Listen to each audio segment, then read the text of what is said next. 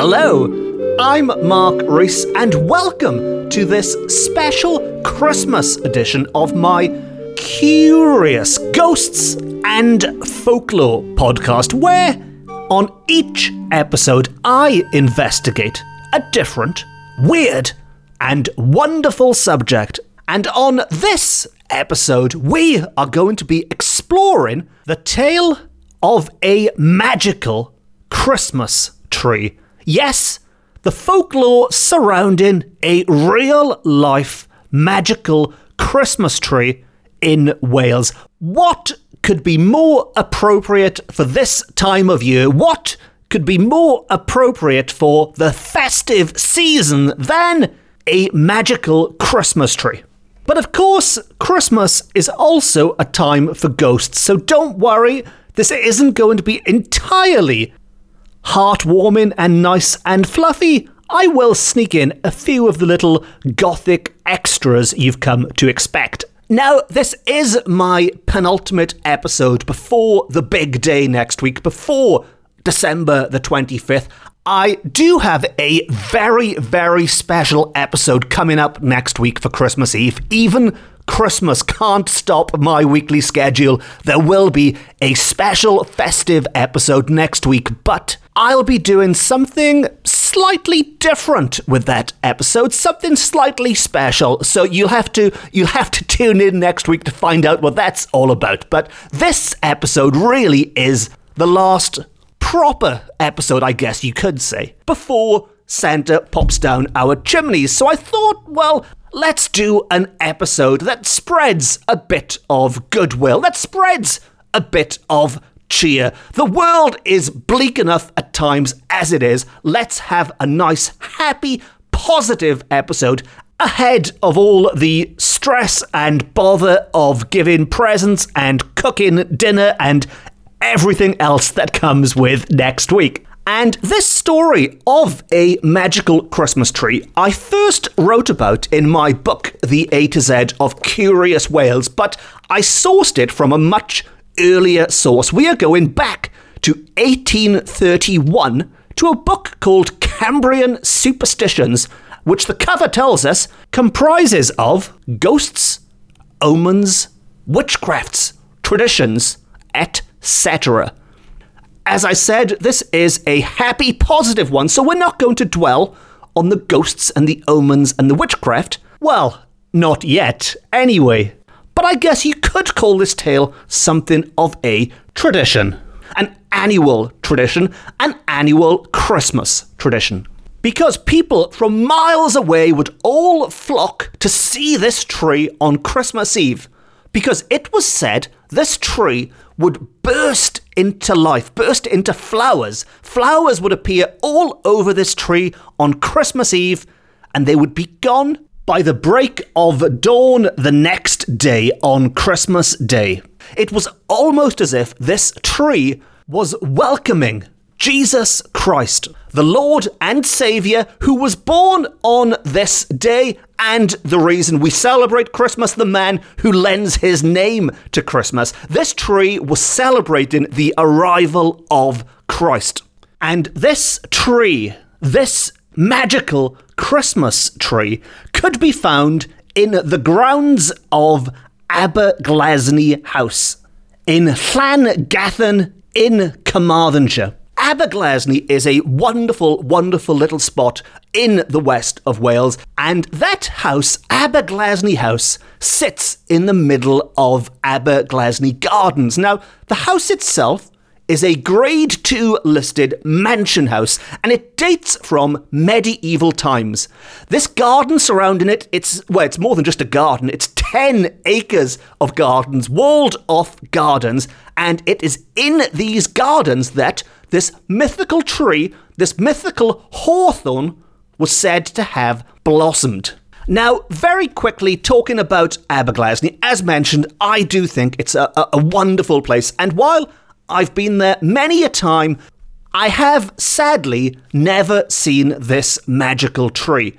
However, I did on one occasion drive through a river on the way there, or maybe it was more of a, of a lake or a big puddle, but certainly a big patch of water I did not want to be driving through. So if you are unfamiliar with the area and you're set in your sat nav, be careful it doesn't take you through the water like it did with me on my first visit. And also, my most memorable night in Aberglasney was watching an outdoor theatrical production of Dracula, Bram Stoker's vampire Dracula there, and I can't think of a better place to stage something like Dracula. It was in the summer, luckily, even in Wales, it was not raining, and as the sun was setting on those Carmarthenshire hills, Dracula rose from his coffin, and it's it's an image imprinted in my brain. But Dracula is is veering off into the gothicy stuff. So back to this tree, and it was said to be in the early 19th century, in the early 1800s, that these visitors would flock to the gardens to see this Christmas time curiosity in action. So, round about the time this book, Cambrian Superstitions, was published, this was, or could well have been, a contemporary account but it was in the early 1800s, and while the idea of a magical Christmas tree might sound wonderful to us nowadays, and to all of those people who flocked to see it, there was somebody who was not so appreciative of it, somebody who was more of a Scrooge. Although technically Scrooge didn't exist at this point. I believe it was the 1840s when Charles Dickens published A Christmas Carol. This was published in the 1830s. But nevertheless, there was a Scrooge who did not like all of the festive joy this tree brought to people. And in particular, he hated the fact that they came to his property to see it.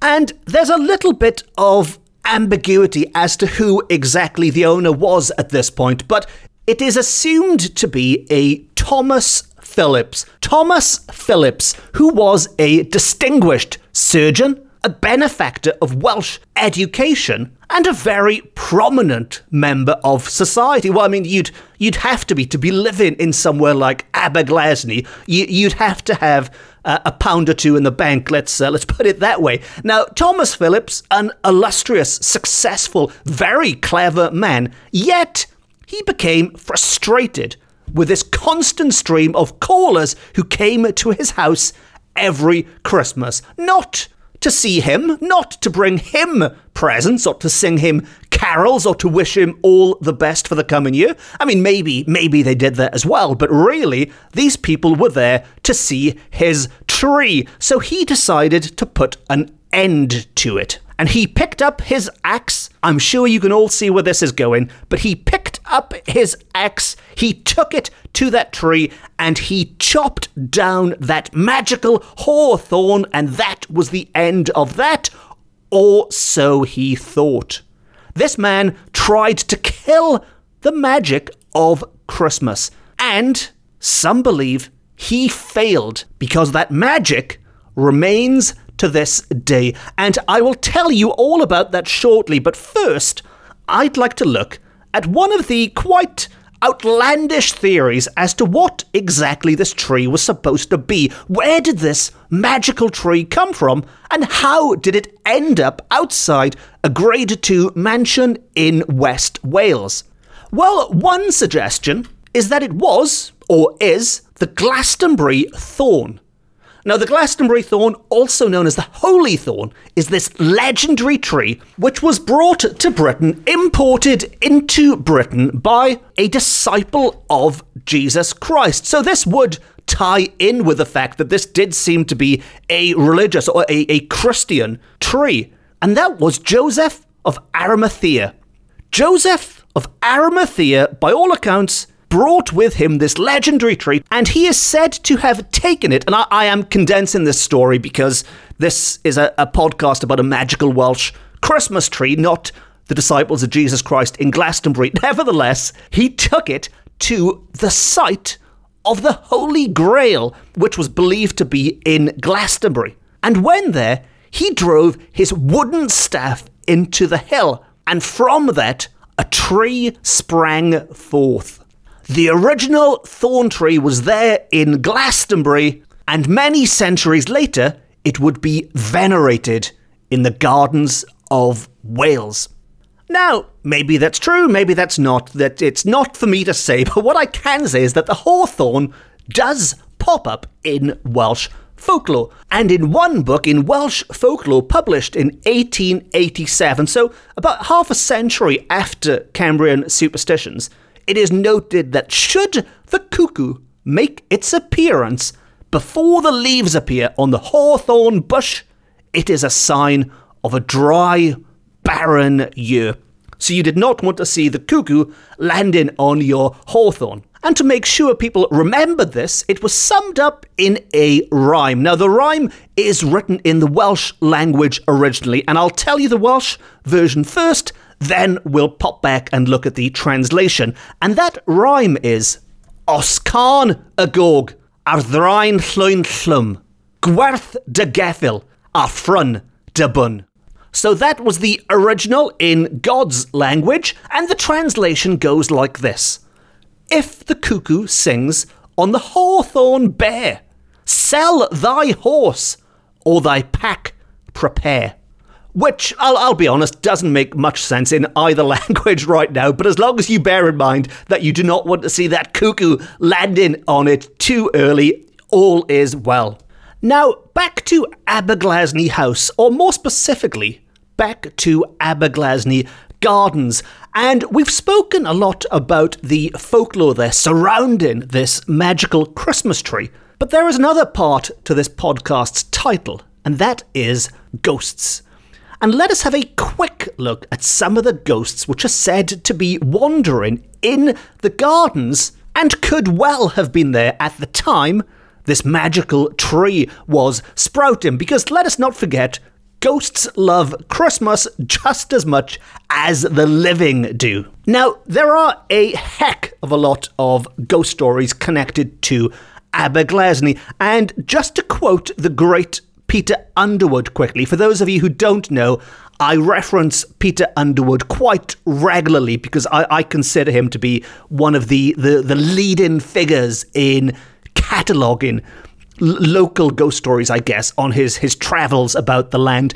And in his Haunted Wales, he writes of Aberglasney that with Aberglasney House, silently brooding, full of ghosts, and slowly dying in the shadow of Grongar Hill. Now, to be fair to Aberglasney, this was written in 1978, so Underwood wrote those words before it was restored to its the, the majestic scene that it is today. When he went there, it was certainly, or from his description, it was certainly much creepier. And just to reiterate, he said it was full of ghosts. So not just one, not just two. This place was full of ghosts, and that is probably why I know uh, most haunted have been them. That's why these television shows probably pick on Aberglasney. It does have this reputation for being full of ghosts. But we are not looking at the house right now. Let us stay outside with the tree. I will dedicate an entire episode to Aberglasney in, in the new year. And I will look at all of those varied stories connected to it because there does seem to be almost a, a story connected to each owner or each era that the house went through. But outside, outside, one of the creepiest ones for me is the tale of the six young girls whose ghosts walk the grounds. And for this, I'd like to quote from Peter Underwood again. And he himself got this information from Lynn Hughes, a local publisher and playwright who had researched the history and more importantly, the ghosts and the legends of the place.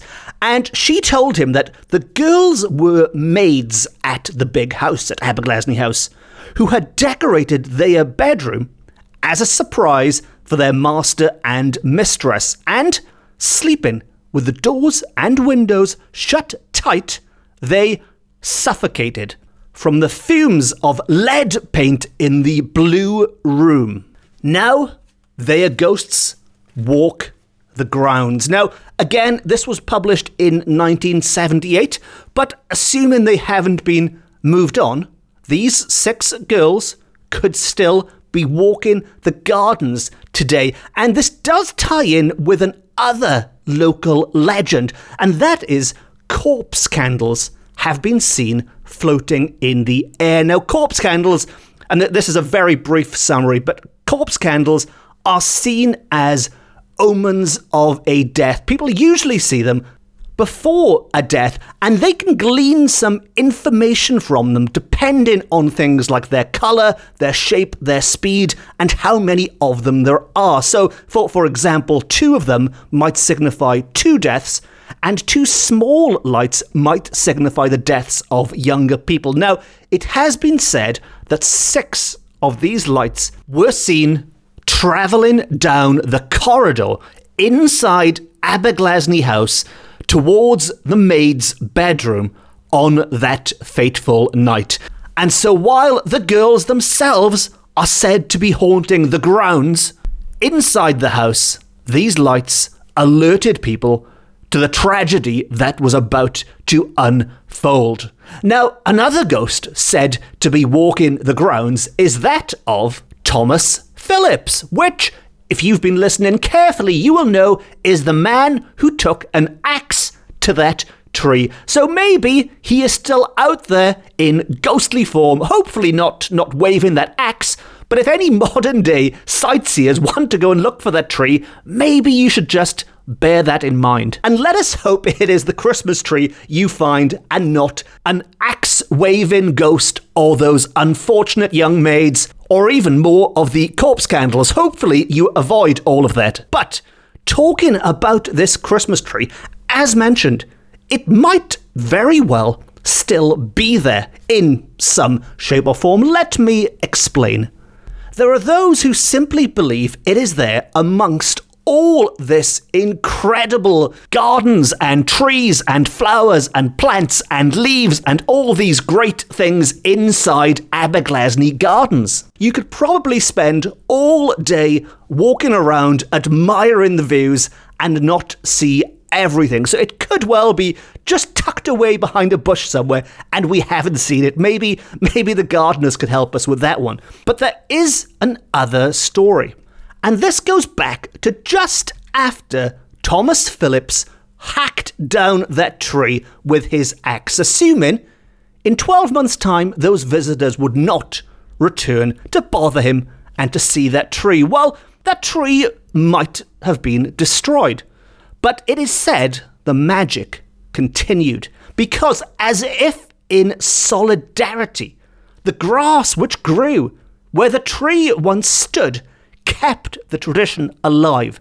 Now, just to remind you quickly, that tradition was on Christmas Eve every year, that tree would burst into flower in commemoration of the arrival of Jesus Christ, and by the next day, they would disappear once more after the tree was chopped down, it is said the grass which grew where the tree once stood would appear green and healthy on Christmas Eve. That would be the green, green grass of home. It would be healthy and shiny and great. But by the time dawn broke on Christmas Day, it would shrivel and die. So you would have to be there on Christmas Eve to catch this phenomena in action. And to make it even more difficult, nobody knows where this patch of grass is, so you might need return visits just to make sure you catch it. And to make it even harder again, I, I don't even know if Aberglasney Gardens is open on Christmas Eve. Um, but anyway, it's a long shot, but you might be able to catch this grass nowadays in solidarity with that tree that was mercilessly hacked down, glowing green for Christmas. Now, as regular listeners will know, I'm I'm not a big fan of name dropping companies and things on this podcast. I don't I'm not here to give free adverts and things to people. But in the case of Aberglasney Gardens, I think this is an exception. I've spoken about Aberglasney a lot on this episode. I will be speaking about it a lot on a future episode as well when I look at the ghosts. And I would like to say that Aberglasney is run as a charity. It was restored, lovingly restored, by a restoration team, a restoration trust. So this is not some commercial enterprise. This is a charity working hard to keep this thing going for generations to come. And as as we saw with Peter Underwood's quotes, it was only back in the late 70s when it was a total ruin when he arrived there. I mean, just, just to, to quote from that again, he said that its masonry was in a very dangerous condition. I pushed open the rusted iron gates and made my way through the tangle of grass and weeds, and there was unlucky Aberglasney House. So, in his words, this really was the the, the stereotypical gothic old mansion, and it sounded like a bit of a death trap. Now it is the opposite. Now it is more like a palace. And so I'd just like to give a quick shout out to Aberglasney. If anyone is in that part of the world, I can highly recommend popping in, showing them some support, and maybe having a look for that patch of grass which sprouts up at Christmas time. Or maybe you are already familiar with Aberglasney as it is, in which case, if you have any tales to share, maybe you've seen this tree, maybe you've seen these corpse candles, it's always great to hear from people. I'm easy to track down. Just do a search for Mark Rees and put the word ghosts in or Wales or folklore. You will find my website, you will find me on social media, and we can have a chat a bit more about all of this. And as always, if you have enjoyed this episode, please consider hitting the subscribe button because you will never miss an episode ever. You will you will definitely not miss the next Aberglasney episode, and you can think of it as a as a Christmas present to me in a way. You can make me happy by subscribing so I know people are listening and enjoying. And on that note, it just leaves me to say that next week will be my final episode before Christmas. Now, really, people on Christmas Eve should be out and about enjoying themselves, spending some quality time with their families, not, you know, wrapping presents and things rather than listening to me waffle on. But if for some mad reason you do want to listen to this podcast next week, I will be uploading one at the crack of dawn on Christmas Eve. As soon as you wake up on Christmas Eve, there will be a Christmas episode from me. I hope you enjoy it. I hope you get better presents than that of other people. Otherwise, you could have quite a bleak Christmas. But let us not dwell on that. This is a positive episode, an uplifted episode. And I would just like to say a huge Merry Christmas to everyone. Nadolig llawen i pawb. And to wrap things up, I would like to turn to a Welsh man of words who featured on this podcast many, many months ago, and that is Dylan Thomas. And if you'd like to listen to the Dylan Thomas episode all about Dylan's ghosts, that is episode number eight. But one of my favourite works by Dylan Thomas is A Child's Christmas in Wales. It's a tradition every year, a bit like Charles Dickens' A Christmas Carol or Tchaikovsky's The Nutcracker.